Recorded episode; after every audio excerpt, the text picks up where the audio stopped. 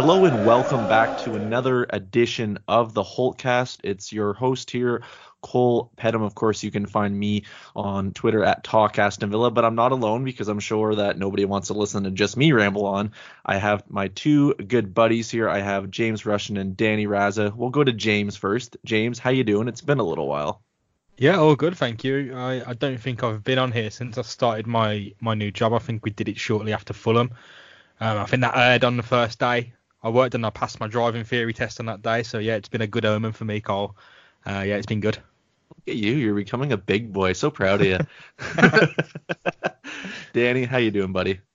I'm doing well, mate. Yeah, I'm doing well. I'm uh, I'm sat here in my parents' house today, so back down in Birmingham. So if Villa were playing, I could go and ca- catch a game, but you know, it's one of those weekends, isn't it? It doesn't really feel like one. No, it's it's like it's almost like uh, this is the worst comparison I'll ever compare it to, but it's almost like you went out for like three nights in a row and then now there's just nothing to look forward to. Um, that probably doesn't relate to this, but anyways, whatever. Uh, I digress. Anyways, let's get on to this. Let's have me stop talking absolute rubbish uh, because Villa did play on Tuesday. Of course, we're recording this on the Sunday, so we're a little far behind, but we'll get you caught up if you somehow lived under a rock for the last few days here. Of course, Aston Villa 2, Watford 1 at Villa Park, a massive win that lifts us out of the relegation zone for now, I must say, because you never know as a Villa fan. That puts us in 16th on 25 points. James, I'll come to you first, my friend. How did you feel about this result? Because th- this is something where I think a lot of people are saying this could be the turning point. Oh yeah, because like Villa had to fight for just the draw, and that would have been, I guess, in isolation good enough, having to fight back from you know kind of this surprise goal coming in just before half time when you've been dominating the match. Then against all odds, you know, Watford holding the ball back, they're being tactical with the fouls to say the least um, not putting the ball back into play. They're making it frustrating for Villa. They get the, the, the, the, goal back through Douglas Luiz, and then they eventually win with the last kick of the game. It bounces off Tyrone Mings uh, into the net. So, yeah, it's a massive win. Even a draw would have been good. Let's not throw that out the window, but the win is massive. And hopefully, you know, it shows that this, there's a Villa team now that don't know when they're beat against Brighton. You know, down and out at half time, come back and uh, score a wonder goal through Jack Grealish against Watford. You come back through Douglas Luiz, and it's a wonder goal from Konsa and uh, Tyrone Mings. So, you know, we're fighting. This Villa team regardless of what happens at the end of the season, they're fighting, and I think that's something to uh, enjoy. Oh, 100%. Danny, I'll come to you next. How do you feel about this? And I think the one thing I want to get from your reaction, because I know you can be reactionary. I know you'd admit that. You'd be the first person to say that. Oh, yeah. Where do you think this leaves us going forward? Okay, so first of all, let me just say, um, James wrote a beautiful, beautiful match report for this game. I read that and I was really, really impressed. So just bloody hell, that was so long. That feels so long ago now. it, was great, it genuinely it? does. Yeah, it's, it was only on bloody Wednesday that come out, so I wrote that t- Tuesday night, and it just feels so long ago, Danny. You're just that busy.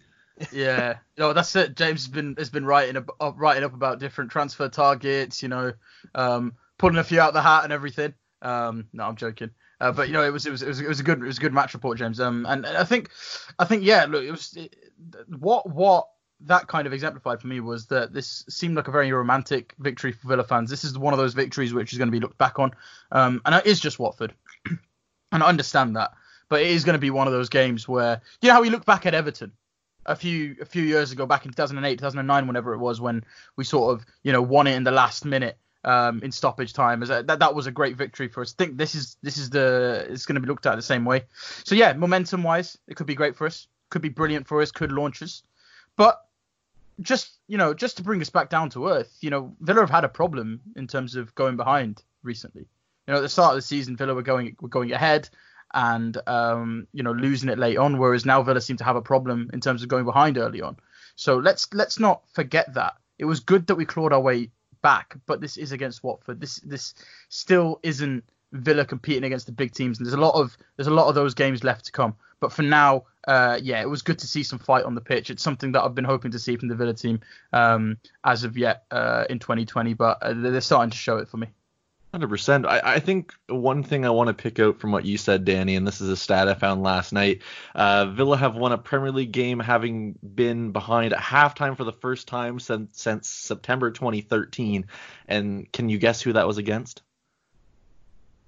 2013. Um, Andy Weimann. Oh God. Um.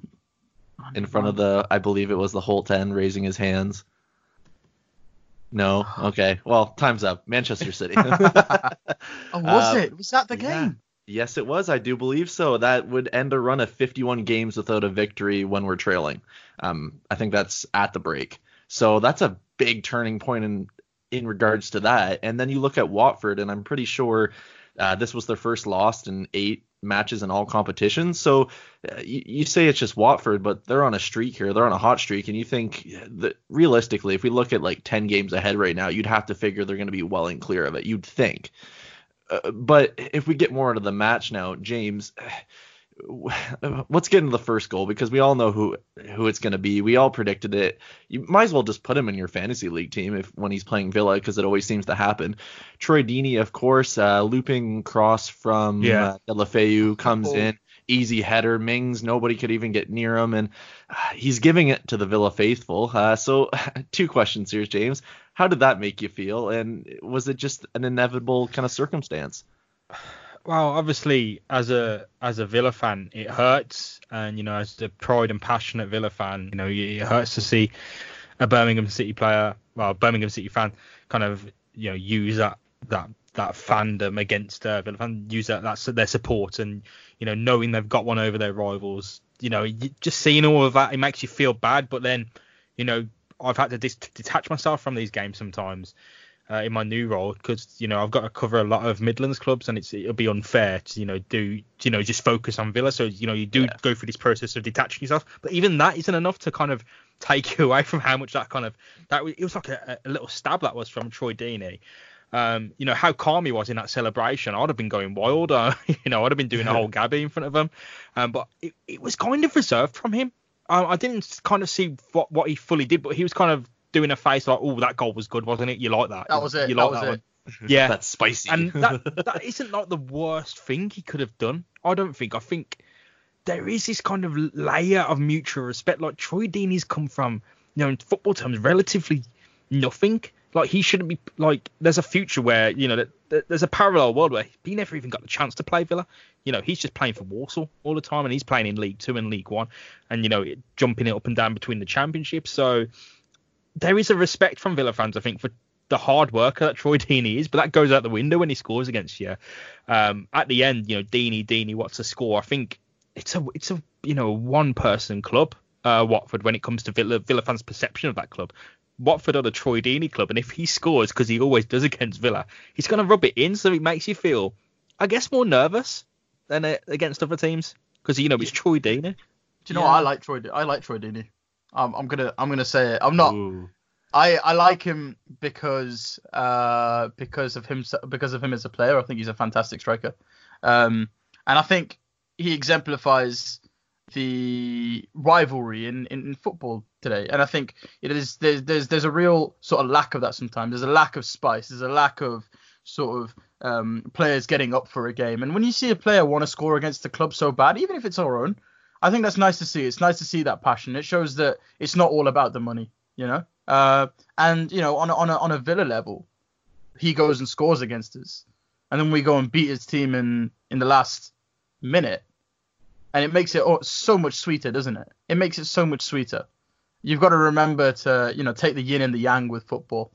Um, it's just that if Troy Deeney played the way that he did against Villa every single game, he'd probably be in the England squad because there was a lot of talent there. Um, he just steps it up against us.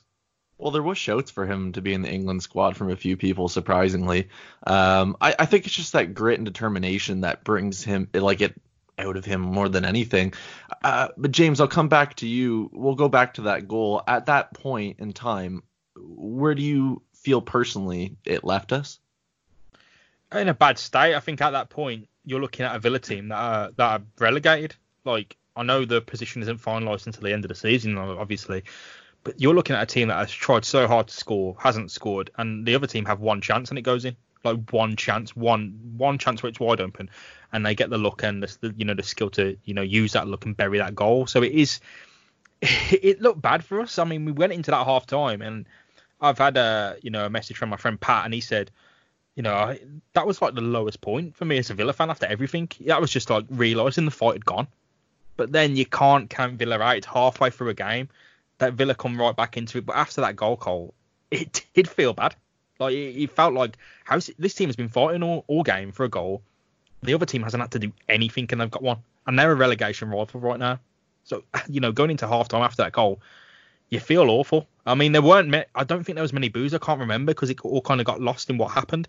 Um, but I don't think there was many fans actually audibly frustrated. I think there was it was more so exasperation, thinking how can your team try so hard and not get anything, and the other team just one chance, man, and it's in. Yeah, well, but you know what? Watford are hard, hard workers. That's why they've done so well recently. It's all about the hard work with them. It's all about the running. It's all about the press, uh, and they know how to do it well without losing their shape. And you know, at the end of the day, they were doing well. They were doing well against us because um, it was actually before they started. But it was basically before they shut the shop window, wasn't it? It was before they shut the shop window. They yeah. they were doing everything right. They were doing exactly what they were supposed to and exactly what they've been doing in the last few games. Press the heck out of a team, stay tight, um, and just maintain your shape. Um, but yeah, as you say, James, you know Villa were working hard in that game. Well, it's kind of funny you guys say that because I think this game more than anything exemplifies a game of inches, like in absolute minimal chances. Because you look at all the goals, they kind of came from absolute nothing, really. Um, uh, if we're gonna grade the first half, guys, uh, we'll start with Danny. What would you give it? Because honestly, I didn't feel like we played that badly.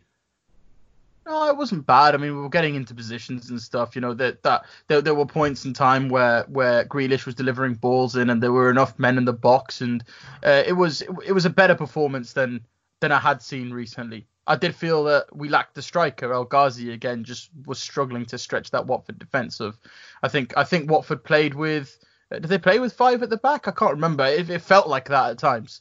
Um, but yeah, I think I think uh, first half for me was probably just a bit of a six or a seven. James, uh, I'm gonna go for an alphabetical grade because I think it it defines kind of uh, more of what I was thinking, and it was it's along the lines of Danny. You know, we didn't play that bad, but it wasn't good enough. So a C, just a flat out C. And why would you say that? Because I don't think you can hammer Villa for, you know, I guess they conceded the goal in poor circumstances. Tyrone Mings had a, a bit of a go at Ezri Konsa about that. You know, Troy, Troy Deeney surged into the box unmarked. But this is a team that had been working hard for the goal and it just didn't happen for them. Um, so I can't really take too much away from it. Would have been disappointed. Like I said, it's a team that looked relegated. Their heads were down. Um, but that's because they'd worked so hard and had it all undone by, you know, one crazy moment. So yeah, I'd go for a C because I think it's pretty fair for that, that first half what's funny as well, the possession stats were, were higher for Villa in the first half as well. You know, there wasn't actually much difference between the first and the second half. Watford, just I think it really, really suited us that they scored early on because it, it, even in the first half, James, I don't know about you, but uh, or you, Cole, but it it seemed like they had absolutely zero interest in scoring after that, and that really played well into Villa's hands. It let let Villa kind of calm down a bit where they usually struggle um, in these situations. Yeah, well, I think they're coming off a a really tough, hard fought battle against Spurs. I think that was nil nil if I'm correct. And then you're looking at this, they're probably thinking, okay, we have a goal here. Let's see what we can get out of this and hopefully get all three points. And uh, it, it's weird uh, when it comes to Villa because we'll get in the second half now because I don't know. It seems like that 45 to 60th minute mark, it's almost like we have to completely start all over again. It's like we're starting from minute zero all over again. And it seems as soon as the 60th minute hits, and it's been like that for the last three games, in my opinion, at least, it's like we turn it on. It's absolute desperation point, and we just have to see what we can get. And of course, that comes through Douglas Luiz in the 68th minute, I believe, if I'm saying that correctly. Of course, a little bit of a, a opportunity by El Ghazi, but I'll play it down for you. Of course, uh, Matty Targett hits it in from the left. Ben Foster makes a good save to parry it to the, uh, I guess his left, um, to the right. El Ghazi with what you would say with a bit of a blooper completely misses it. Um, and then of course you had Douglas Luiz that buries it in, into the top of the net. And I think I'm thinking here, James, holy crap, he almost missed that in my opinion. yeah. Yeah, I think uh, you know when, when it fell to two chances, Targett's first shot was decent. The the parry from the keeper already reacting to where it's gonna go, and he gets duped by it a bit. But Douglas Luiz, you have to hit, but there's always that moment of nerve, you know, when that that clear chance is presented because you goals I, when they happen, I guess sometimes you're not expecting it, but in that moment, it's like that is the most clear cut chance for a goal. It's an open goal. It's fallen to a player, but it has been misses. So I guess the nerves are there. But look, it hits the back of the net. I think the main consideration is you just think, how can VAR take this one away? And it doesn't. I think you know um, we've been poisoned a bit by VAR, um, but that was my concern. Could have been though, innit? Because El Ghazi yeah. actually completely cocks it up, and yeah, uh, exactly. if if if he doesn't cock that up, that's offside most likely. Um, at least for, at least from the angle that I've seen. Um, and I think you know you know whilst we're on the, t- I mean, oh, by the way, Douglas Luiz, brilliant coming off the bench, right? Two games in a row. Uh, just just just just looking a different player when he's coming off the bench. He might be the Brazilian Conor Hourihane, but um, by this point as well, like let's not forget. I don't want to completely take this off topic, but Villa should probably be back. Villa should probably be down to ten men by now as well. So there's a little bit of luck involved here in the well, sense that you know we haven't been screwed by VAR, but yeah. you know we've we've we've we've we've had the luck and we've we've taken some of that today, and not today against Watford. I mean. That's a good segue because that was the next thing I was going to bring up, guys. How lucky is Mings to be on the pitch at this point? Because it's pretty close. Like it's marginal. And of course, if you missed it, um, a ball, of course, was flicked in the air. Mings hit it with his hand. It's pretty simple as that. I don't know how really people want me to describe that. Um, clear handball. It, it was missed. He's of course on a yellow already, I do believe. So, uh, James, do you think he should have walked?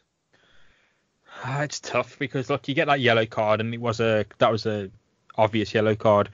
You get the yellow card. That's a, that's a caution, right? That's called a caution, and that's like you do that. You do something again, anything again, you're off. And Mings did do something again. Like he patted the ball down to stop a counter attack, and I think that's just a 50-50 decision there by the ref whether to give him the foul or give him another yellow card.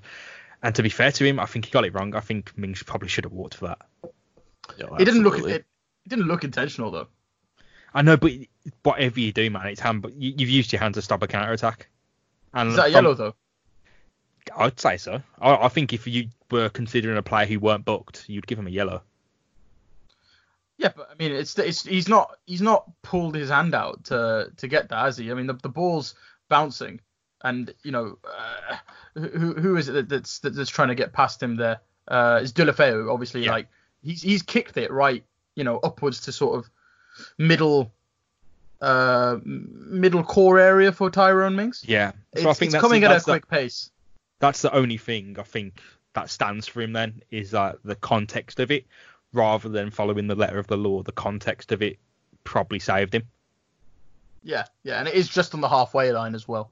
If this is maybe a halfway into Villa's half, that's probably a yellow and a sending off. And I think probably the home fans had some effect because the referee in general, I think he did us a he did us a few favors. Let's let's absolutely get made that clear. Like the match stayed on a little bit longer because of the time wasted Then probably the four minutes that was wrongly allowed in the first place. It should have been more like seven or eight. Um, but the referee did us some favors. Um, but by and large, he did have a bad game because Jack Grealish was getting hammered and hammered, and maybe the the home fans kind of giving him so much stick maybe played a small part into that because it always it always does. Like the fans do affect it, so I don't I don't really know, you know, why he chose not to show the second yellow. Maybe it's the context, maybe it's the pressure. Who knows? So we see like so we see we see that happen. Villa Villa, you know, we could say get get get off with one then. Uh, Douglas Luiz comes on as a substitute. Um, this is this is something which I found quite interesting. Actually, last couple of weeks, you know, Dean Smith's had a lot of stick, hasn't he, for for making bad substitution choices and you know not not making changes that that affect the game positively for Villa. But you know what, Douglas Luiz was a, was a, was a, was a fantastic addition there. Um, just really gave some energy. Probably going to start with a drink of water next game. But um, Cole, I'm actually interested in your opinion here. You know, being North American, Vassilev comes on as well in the 76th minute. Do you have any sort of idea that he's gonna come on and score the winner, or, or, or how do you rate his performance, Cole? Uh, it's it's really tough when you look at these kind of things. Um, super young, um, hungry. That's great to see. And of course, once again, it changes the outlook of the game for the second game in a row. And it's it's one thing I'll pass back to you guys in a second here, whether he should have started or not. But no, I thought he was fairly impressive. Um, it, it's one of those things. You can even look at it with uh, Connolly from Brighton as well. I think I've said this on a previous pod where they're so young and, and they get that goal and then it's like they're literally the next wonder kid. You know, you know what I mean? It, it would have been nice for him to grab that winner. Was I hoping? Yes. Was I expecting it? No it's really tough because at one point you want him to do well, but at the same time you don't want to put so much pressure on these youngsters because I'm mm-hmm. acting like he's like 10 years old. He's not 10 years old. We know that. Um, it, it's a really kind of fine line in that sense, but no, I didn't really see him offering that. I, when I look at him in particular, I feel like he's going to be one that's going to press that back line make them have less time on the ball, essentially force them into errors. And I think he does that excellently. I think that's really probably what Dean Smith is telling them, and you'd hope so at least. But uh, James, I'll come back to you because I want to get on to Vassilev here quickly. Should he have started? We've said this for a few weeks in a row now. It's kind of getting old, uh, especially now we have uh, Samatta, which we'll get on to later. Um, uh, but should he have started? And uh, with that being said, to kind of counteract that, how did you feel Ghazi played up front?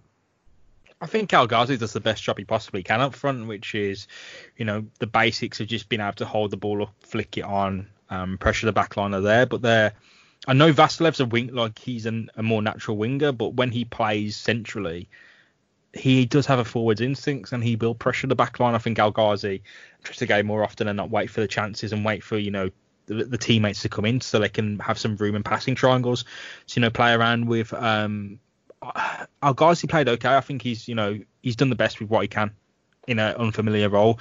Um, but um, I do think that probably Vassilev should have started. But then I do understand Dean Smith's probable probable reasoning for the pressure of that game is a lot, right? And I think having an experienced head, having teammates that know each other, is better in that circumstance than chucking on a guy who hasn't had a whole lot of time with this team.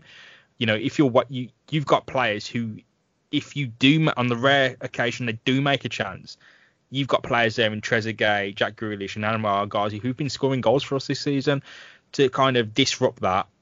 Bring in someone who's more natural at striker like Vassilev, who is very inexperienced. You're putting a lot of pressure on his shoulders, and I'm sure he can handle it, but mm-hmm. there's more at stake here than his development. There is, you know, if we had, if we had a few more games without Wesley and was really struggling to get a striker in, absolutely. But look, we got Samatta in. Vassilev will be back, you know, as a as a substitute role, and there won't be a lot of pressure on him. And now probably is a time where he can develop a bit more. What's the matter, guys? Right? Am I right in saying that? What's the matter? Aha, I said I'm that last excited. week. Yeah. Uh, I'm, I'm Danny that, said I was cringy last week for saying that, but Danny, we'll get to you. Sorry for cutting you off. No, that's all right. Uh, I, I, didn't, I didn't want to give your joke very much space, man. Thanks how, how, do you feel? Same question. How do you feel El Ghazi played? Should Vassilev start? Where do you stand? Um. Well, I mean, I, ideally, ideally, would have liked to have seen Samatta get done in time, but I realised that can't happen always. Uh, I said last week that Vassilev should start. I still feel like he should have started. I mean, in hindsight, we've won the game, and my opinion doesn't matter. But uh, yeah, I, I, still I still think when you've got a natural striker like that, I know he's young. Um, I, I get that. Uh, you've got to you've got to give them game time because this is this is when the opportunities are made for them. If not now, if not when we haven't got a striker, when does he start? When does he play? Do you keep calling him young forever until he's 19, 20? You know, Keinan Davis is what 22, 23 now, something like that. I might be totally wrong, but uh, you know, it happens. It happens though. You know, you, you don't you when the opportunity is there for them and you haven't got anybody in that role. And I'm sorry, I don't think El Ghazi's been been playing in that in that role too well. Um, then I think yeah, I think you got to give them give them time. Um, but I think even even with Vassilev, like you know, I, I, I get what you guys are saying. He's he's very young. You don't want to throw all that pressure on him. Saw saw you know uh, some talk about him today, like you know Bulgaria wanting him to declare for them and um, whether he should do that for Bulgaria or the USA. It's early days. It's early days. He's barely got any time on his um, on the pitch so far. So yeah, I mean we'll we'll just have to wait and see. Well, guys, let's get to the big time play here the big matter of the game because uh, I've never fist pumped so hard in my life at work, and I work with an Australian lady. I know she's not listening to this, so she won't be offended. Um, and she probably thought I was the weirdest person in the world because I kind of scream like a little girl. Um, yes, I was watching this at work. I have that privilege sometimes. But anyways, the 95th minute, because we like to leave it late because we're Villa fans, and it doesn't like to be done as easy as we hope. Tyrone Mings gets a goal because Ezri Konsa's shot deflects off what was it his heel. Um, if we're gonna play this back, Pepe Reina hoofs it up. It's a last ditch effort. Drops down. Mings uh, frantically comes across the box, gets taken down. Uh, Konsa with the shot goes off Mings, loops over, pass Foster. It is 2 1, game, set, match. James, how are you feeling about this? And are you a little bit gutted for Konsa? Ah, yeah, but I think he, it's a team game, and you know it would have been nice for Ezri Konsa to to get his goal. But look, this is what happens if he takes a deflection, he gets awarded to a player. Sometimes there's no going back. So Tyrone Mings' goal uh, as it stands, but it's it's a team game, and uh, Aston Villa needed that win more than anything. So I'm pretty sure that's a, a nice consolation for old Ezri. But yeah, man, uh, hell of a goal. I think the second he hit, it, it's just that angle. You like you know it's going in. Like you absolutely know it's going nowhere but in the net. Um, the deflection helps it on, I guess. Um, we will never know what would have happened to that goal if it wasn't deflected, but it didn't. It didn't seem a major deflection. So uh, yeah, man, it was uh, it was insane. The whole end really uh, shut off. It wasn't like the limbs like the Everton game. The Everton game was so loud earlier in the season, uh, but man, it was just such a relief. Danny, um, what's your uh, what's your little pun here? Because I'm gonna call you out for it because I just saw it come up on my screen. Please no, don't call me out. James said consolation. I thought he was making a joke. I thought you oh, said conso- I did hear that. consolation. I thought that's what he. It's good. It's a good headline. Yeah. You can tell oh. he's you can tell he's into print. You can t- tell he's into print journalism now. Um. actually, that's the that's the title of this Holtcast, isn't it? We can do that if you want. I haven't come up with one, but we can do that, sure. That's yeah, yeah there you go, man. That's, there we go. um, okay, listen. Uh, limbs. Let me just address that first of all. I don't think we're ever going to get limbs like that again. Uh, that's thanks to our new friend VAR. Uh, because I, I don't, James, you, you you were at the game, I think, right? So like, is that is that a factor? You know, 95th minute winner. Do you just kind of hold no. off? To, or, or no, what, like? in that one, mate, it was uh there was just celebration. There wasn't any holding off in that one. That was, was just crazy. No, look, it's the type of goal where you really can't see VAR pulling it back. Yeah, it's just you just know. Yeah, I mean, like if it's a tapping from close range, like the Douglas Luiz one, there is a bit of a you know, anxiety, but you could see how many yeah. players in front of him. Um, but whereas you know Ezri Konsa's goal, you you don't even see hit in in real life. You don't see it hit Tyrone Mings. You just see it hit the back of the net from yards out. So man, no worries there about VAR at all. It was the last thing on my mind. So yeah, enjoyable for once. It was just fun though, wasn't it? Like the, the three centre backs link up for that, which is great, right? And you've yeah. got you've got Pepe Reina, um, you know, with, with with a beautiful ball. I think what's actually happened there is that AC Milan had actually held on to Andrea Pirlo. He's lost his hair. He's he's playing in goal. Uh, that's that's I think that's what's actually happened here. Um, but yeah, it was a great ball, great ball, and uh, I think it just goes to show like Hause, um, Mings, and Konsa, the three of them recently have been, you know, really gelling together. I know there's been there's been games where it hasn't quite worked, but you you know there's something there. You know there's a sim- you know there's a system there. Hause has a brilliant game, doesn't score, fair enough. Konsa gets the assist on Tyrone Mings. Even after the game, Konsa said, you know, look, if if that doesn't come off you, Tyrone, I I don't even know if that goes in. If you look at a lot of the post game interviews where where Konsa's kind of like half on the floor and and half you know, uh, not quite there at all. Um, that's that that's what you'll hear. But yeah, great winner. Great to see one last minute as well. It, it, almost feels like Villa are never the team to do it, never the team to to get that last minute winner, and it's just such a sweet feeling, such a sweet feeling, indeed. Oh, 100%. Uh, we'll move away from the uh, victory at Villa Park, of course. Let's do some transfer news. Me and Danny talked about this last pod, and of course, now it's official. We don't have to talk about possibilities. And we said it earlier, and that is Mbwana Samatta Samagol um, from Genk, and that's believed to be around a 10 million pound fee uh, for the 27 year old Tanzanian international. So basically, he has the whole weight of a country and club on his back now. Um, so I'm sure the Villa Twitter account is going to be. Uh, boosted with lots of Tanzanian Twitter followers. Good for them. Uh, James, how do you feel about this transfer and what essentially do you think he can offer Villa going forward for the rest of the season? I think um, it's a different play style now for Aston Villa. Um, for firstly, they've been putting a lot of crosses into the box that have been wasted. I think Mata's good in the air. He wins balls in the air. I think you see the, the classic goal, the one he scored against Liverpool uh, for Genk. Um, the air time he gets, the space he runs into, um, the way he makes use of a, you know a cross coming into the box is something we have not seen all season. We haven't had any aerial threat whatsoever. I mean, our only headed goal from Jack Grealish was pulled back on New Year's Day against Burnley. So yeah, there, there is a, a dynamic there at the office, but he's also uh, a player who will run in behind the defence. He's more like kind of what Scott Hogan was doing at Brentford under Dean Smith, kind of spearheading that line, making sure that he's the sharp focal point of that line rather than being like Wesley or El Ghazi and dropping deeper, or like Jack Grealish and dropping deeper and bringing players into play with their the technical ability. He's a guy who will latch onto balls, race through, and uh, bury him first time, no questions. Also good in the air, like I've said. So yeah, there's a few new dynamics for Villa. They're gonna have to maybe approach playing games in a different way. Who knows? We'll see. Um, I'm really excited for him. Um, he's an iconic player before he's even kicked a ball, and regardless of how his uh, his Villa career turns out, he's going to be an iconic player for Aston Villa because he's the first Tanzanian to play in the Premier League. I, I honestly, I, I just you're, you're such in uh, journalism mode right now. I love it. It's it's just great. I had to take the, there's a little pause there, and it's just because I have to take it in. I don't know. I just love it, James. But anyways, Danny, let's get on to Samatta here. Is it a? Yeah. Would you classify this as a cheap and cheerful signing? It's not very much money in terms of how expensive transfers are now. So, kind of, what's the risk reward ratio right now? Would you say? Oh, listen, look, there's there's I'd, say I'd say the there's little to no well I wouldn't say there's no risk whatsoever but I'd say risk reward ratio yeah you're you're look you're very much erring on the sides of reward here.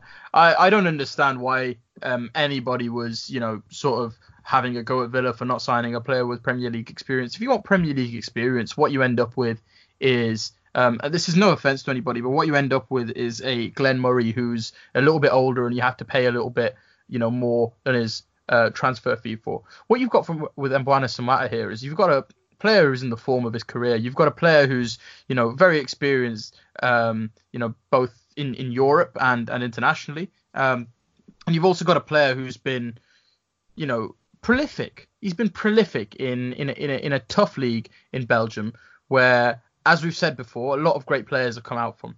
And I, I'm really excited to see the Tanzanian Lions group join us on Twitter soon um, sooner rather than later. I've been I was joking about that in, in the last podcast. Um, won't be long before we see that. Uh, and and I, and I welcome them on board. It's, it's great to see sort of the brand um, the brand of Aston Villa expanding like that too. Uh, but yeah, I think it's been a while since we've had a striker who can screen, who can spring, caper, and hop like that. And I think if we can get some balls uh, actually getting, um, if we can get somebody actually on the end of these balls and these crosses that Matty Targett and Freddie Guilbert have been putting into the box, then absolutely brilliant. I think he fits right into our system. Oh, 100%. Uh, let's go with a couple Twitter questions here. They're roughly around the same thing. Uh, Kato9 essentially asks if we're going to go for a second striker, James, who do you believe it's going to be? I have no clue. You know, um, I think Christian Benteke is going to be. I, I feel like that can't possibly happen because of the the wages you'd have to pay him. He's like completely overvalued, and if you want to transfer that is completely against anything Aston Villa want to do, that's the one. Um, and I don't see the emotional pull because the only player in this team he's played with is like Jack Grealish. So I mean, like Grealish runs Villa, so if if he has an, a, any say into it, then surely. But man, I don't know. Like I don't have any. It will come down to deadline. I'm absolutely positive it'll probably come down to deadline day because that's when players will be the prices will be cut. Teams will panic. Look, AC Milan, like this Piatek thing. AC Milan have tried to hold an hold an auction with this player. They wanted everyone to come in for this player. No one's come in for him. He's not going to go for 30. He's probably not going to go for 30 million. This is a play. This is a player who will go on deadline day for for less money than AC Milan wanted him for. Um, so you know this striker thing is just it's going to drag on. There's going to be no clear answers. A, a, link will come out of nowhere, as they always do, and it will be the one. Um, but the spec- there's a lot of speculation now. Villa being linked to every striker. Samatta takes a lot of pressure off this transfer team, and uh, hopefully they can do some good business on a deadline day. Because look, we don't need another permanent signing. We just need someone as support till the end of the season. 100%. And Danny, we'll switch up the question here. Uh, another one comes in. If we're looking at any wingers in this window, do you think that's really a priority right now? And if so, who ideally would you want? Oh God. Well, wingers in terms of who's available, I'm not quite sure. I think um, you know, you, when when when you look at it, it's such a key position that you don't tend to have players like um, in that position available, do you? I, I don't I don't know who would go for in terms of who we can afford. If I'm being totally honest with you, um, but I know we've been linked to guys like Benrahma in the past. I think we've been linked to somebody in France at the moment who kind of plays yeah. as an attacking midfielder. What's his name? I can't Garassi, it? remember. I Hang on. think so. Let me have a look. well, while Danny's doing his research, we'll move on and we'll come back to him. But no, I think I think look, the winger position is, is something we've we, it's, it's Garassi. Sorry, it is. Oh, Um. I'd, I'd quite I'd quite like somebody like that coming in. But uh, in, in terms of wingers, we've got so many. We've got Jota, we've got Grealish, um, we've got Trezeguet, we've got we've got El Ghazi. I don't think it's a priority for Villa. If we can get one in, brilliant. I don't think we've been brilliant from that position. Are we really playing with wingers right now? Not, not. I think comparatively. Um, and I think if we're going to stick with the five-three-two system that we've got going at the moment, then yeah, I think it's, it's not really the priority. I'd rather we get another striker in. Okay. Uh, we'll do kind of like a one word answer kind of thing. We'll start with James. If you could sign one player this window realistically, who would you want? Realistically, oh, that's so tough because I really, I really like this um this Villa team, but I think Saeed Benrahma um could be a, a, a game changer. But look, he's gonna be out, way out of Villa's uh, uh price range. Um, it's gonna be something that happens next season, I'm sure, if uh, Villa stay up. But um, no, he hasn't had a great season personally as well. I think his father passed away uh, earlier this week, so he's gonna be uh, you know due some time off for that personally. Um, so yeah, it's not going to be a brilliant season for him on the pitch, off the pitch. Um, so, and again, he's way out of Villa's price tag. So, I think it's realistically one that will happen at the end of the season. So, uh, I don't know. I'm gonna just uh, bounce out of the way of that question and say, sorry, Benrahma. Fair enough. I have to put you guys on the spot here because I feel like that makes the uh, best content. Danny, same thing with you. Who and why? Uh, Slimani, man. Islam Slimani. I, I, I don't think it's going to happen, but I think he's exactly the kind of striker we need. I think he's exactly the kind of striker you need in a relegation battle as well. You know, somebody who's going to give the defense trouble. I think somebody like him up the, up there with Samatta is another option. I think would be I think would be fantastic for us. I think we've got a very talented team. If I'm being totally honest with you, I don't know where else we need to strengthen. Yes, I think I agree with James on Benrahma. Somebody like that would be brilliant for Villa. Can we afford a winger that's going to improve the side right now? I'd have to say no. I really don't think so. Um, unless we were to get like a Pedro in, which you know was a um, which was a link recently. But I think at the moment I'd probably say Slimani. That's fair. Um, I, I'm going to be realistic here. Well, I don't know actually how realistic this is. Just bring the man home. He's a legend, and I would just love to see Benteke come back. I know it's probably not going to happen. Maybe it's a little bit unrealistic. Maybe I'm romantic right now, but uh, it would just be nice to see what kind of mentality he comes back with, and maybe if in some ha- some strange universe that almost revitalizes his career. You see what Hodgson said about that one though. No. He did say he did say I can't believe you're asking me that question when asked about a potential Benteke transfer. He said he's one of our best players. He's made four starts this season. yeah. So what I've got to say about managers since I've started, you know, my new role is like they don't like everyone believes every word that comes out of their mouths, and I think like no one, no one ever is 100% honest like at any time. So why do we put these people on pedestals and believe every word that comes out of their mouth? Because Hodgson's just trying to raise the value of his player, and or if, or he's being pissy because a player is linked away with a move, and like do you just have to trust them at every moment, everything they say, even though they all they are all contradicting each other? And like that's my thing as a fan, because like when someone has a press conference, like Dean Smith has a press conference, and uh, he was asked about Pepe Reina, right? And he goes, "I'm not sure about that deal." So people go, "Oh, he doesn't know it's happening. They're doing it behind his back." And I'm like, "How do you t- you take that from that?" Like he's yeah, just look, I mean, pushing it away. He's just deflecting the question. It's clear. it's ridiculous to think that Suso isn't chatting with with Dean Smith. Just like Dean Smith walks into training one day and there's Lionel Messi. Oh hi mate, how you doing? it's just like, this- these players aren't being like hoodwinked. Like Dean Smith isn't being hoodwinked. Like he's one of the most important people at the club, but the structure of the club is more important than him. So they're going back to this Hodgson thing. Like people just believe every word that comes out of these uh these players, mate, about these managers' mouth. Mouths. Oh, 100%. Um, we'll, we'll start wrapping things up here shortly because we know uh, James is a little short for time. Um, so we'll just get on to uh, a quick preview here of the Leicester game because, of course, that is taking place on Tuesday night at Villa Park. Second, or I should say, yeah, second leg of the semi-final in the Carabao Cup. Of course, as things stand, it's one all. Um, of course, that result was away, and that's a decent result, of course, against a Leicester side that arguably right now are a little bit topsy turvy. And um, to date right now. They might be without their main man up front. Jamie Vardy has a bit of a glute issue. Um, so it's probable he might start. It's probable he might not.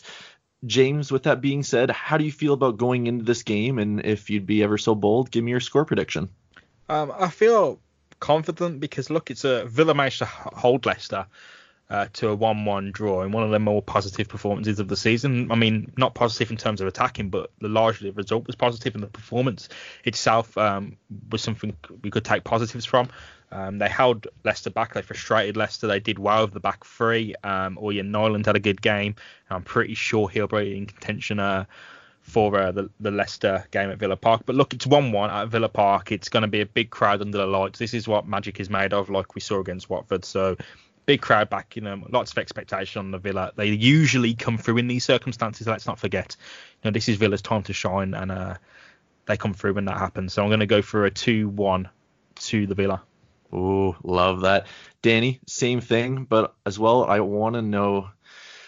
Do you think Jamie Vardy's going to start? Because I think that's my biggest fear point right now. Gosh, I couldn't tell you. I couldn't tell you whether or not he was fit, but uh, even if he wasn't, I don't think this is an issue because Iheanacho scored seven goals against Villa in five games. He's ridiculous oh, against Villa. He's, sto- you talk about Troy Deeney, but you know Iheanacho is his his record against Villa is ridiculous. So um, Vardy or not, Leicester are going to have some attacking threat. So the defense for Villa is going to be, uh, it really is going to be key. Really is going to be key because you know one one is like basically starting from zero again, isn't it? I think Villa needs to get in there early, need to get some goals early. I think Leicester don't look as threatening as they have done recently. Um, for whatever reason, they just don't seem to be um, as strong at the moment. They did get that 4-1 win against West Ham, but West Ham have been poor. You know, make no mistake uh, about that. Um, I thought Brentford played well against Leicester on the weekend, but what you will see is Maddison probably back in that team, Tielemans probably back in that team, Pereira probably back in that team. But they really struggled to counter attack against Villa for whatever reason. I think it was that back three for Villa that, uh, as James uh, as James said, that back three was uh, was was was brilliant at stopping Leicester from from doing what they wanted to. Um, Guilbert and Targett, hopefully, uh, if they if they're starting for Villa, will be will be key. Stop Harvey Barnes and Perez from from playing. Um, you'd like to think. Um, and I also think, you know, our, our, our play out wide is going to be key because of Leicester's fullbacks too. Pereira and Chilwell are always going to be attacking. If Villa can, if Villa can get past Pereira and Chilwell, if Villa can take advantage of of, of their own width in this game, um, I, there's no reason why why why we can't get a result here. Add to that the idea of Samatta coming in and potentially scoring his first goal for us. I think that would be wicked. What would your score prediction be, sir? Right, I, I usually err on the side of caution, but uh, I want us to do well in this semi-final. I want us to get into the into the uh, League Cup final, so I'm going to say 2-1 Villa as well. That's fair. I, I think it's fair to say, guys, uh, no matter what happens, one of these teams is probably going to be face, uh, facing Manchester City. They're up 3 1 in their tie against United. Uh, so, uh, unless United become the United of old somehow, uh, it looks like there's a tough uphill battle. But nonetheless, I think this is a huge moment for Villa season, and uh, it'd be nice to get a cup. Before we wrap things up, because I'm a, a silly goof and forgot to ask it before, James, can I get your match ball for the Watford game? Pepe Reina um, saved Villa late on. Um, excellent passing ability. Um, it's a different dimension that goalkeeper, but still has the quality of Tom Heaton. Um, very comfortable on his feet. Barely wants to pick the ball up. Um, he propelled Villa to victory with that uh, last free kick as, as well, um, stepping high up. But yeah, he really wants Villa to win. He's not going to sit back and uh, let it happen, uh, let anything else happen just because he's a goalkeeper. He's going to get up there and give it some. So yeah, Pepe Reina. That triple save as well. Yes. Oh, whew, kept us right in it. Oh, 100%. Danny, how about yours? Um, I'm going to go with. God, this is really, really hard. Really difficult. I was going to go with Reina as well, but uh, I'll go with. I'll go with Ezri Konsa. I'll go with Ezri Konsa. I think I think the defense did a good job, especially after um, and after the goal went in. Uh, it was it was great to see him, Mings, and and Hause all in the box so late on. I thought they they, they exemplified the fight. I thought all the centre backs were were quality during that game. Um, I think there's also a shout for Matty Targett as well because his crosses I think were um, maybe underappreciated by the fact that Villa didn't have a, a proper striker up there. Uh, but I'm going to go with Ezri Konsa. He didn't get the goal, but he gets my match ball. Oh, that's fair enough. Uh, you know what? I'm going to have to give it to Konsa as well. I thought he played a very tight, impressive game. Uh, feel a little bit bad for the guy, but nonetheless, I'll give it to him there. Uh, one more thing, guys. Sorry to keep you any longer before we go, and I thought this was a good Twitter question to wrap it up. Uh, James, we'll come to you first. How many points do you guys uh, essentially think it'll take to avoid relegation, and how many points do you think we'll get? Ooh.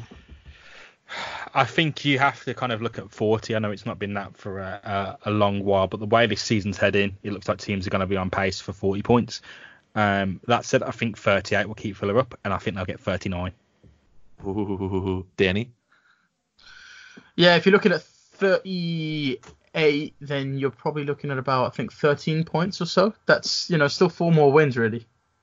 Um, got about 12 games left. Can Villa win a third of their games? Can they pick up points along the way? Yeah, I think I think Villa end up on about 38, 39 as well. I agree with that. Um, I think it's going to be tight. It's going to be very tight. Uh, just because for what like, I, I I look at Villa some games and I think there is no chance this team stays up. Looking at how bad we are, right? At at times, at times. But then you watch a West Ham game and you watch a Bournemouth game and you watch a Brighton game and you know these teams as well as well as Villa are so so inconsistent. Uh, so I think I think 37 38 is probably going to keep you up just about. Um, I don't. I, I think there's going to be a point in the season for a couple of these teams where they where they give up and they run out of steam. Um, I think Watford will run out of steam eventually. They can't run as much as they have been all for the last few games then Villa could always do a pull away job like Burnley have been doing recently. It's just a couple of uh, it's like this is the funny thing. It's just a couple of wins and you and you all of a sudden look look like daylight away from from the relegation zone, don't you? Like that's that's what's crazy. Yeah. It's two. You get two wins now. You get two wins in a row, and you only need a couple more wins to, to get 38 points. It's, it's it's crazy. Yeah, like I mean, this this result, like well, we'll, we'll preview the Bournemouth game later, of course. That'll come out later in the week in the new format. So hope you guys enjoy that. And thank you very much, Northeast Lions, for the question. Personally, myself, um, I think you'd need around 37 points, and I'm gonna say we get 40. I'll be bold. Um, a nice even amount. I think that's good to say. But anyways, thank you, James. Thank you, Danny, for joining me. Of course, it's greatly appreciated. We'll wrap it up there. This has been another edition of the 7500 to Holt Holtcast. It's your host here, Cole Talkastville on Twitter. You can of course find Danny on Twitter at Razajourno. You can find James on Twitter at JMO Rushton, and of course, all together, you can find us at www.7500toholt.com. And of course, don't forget, up the villa.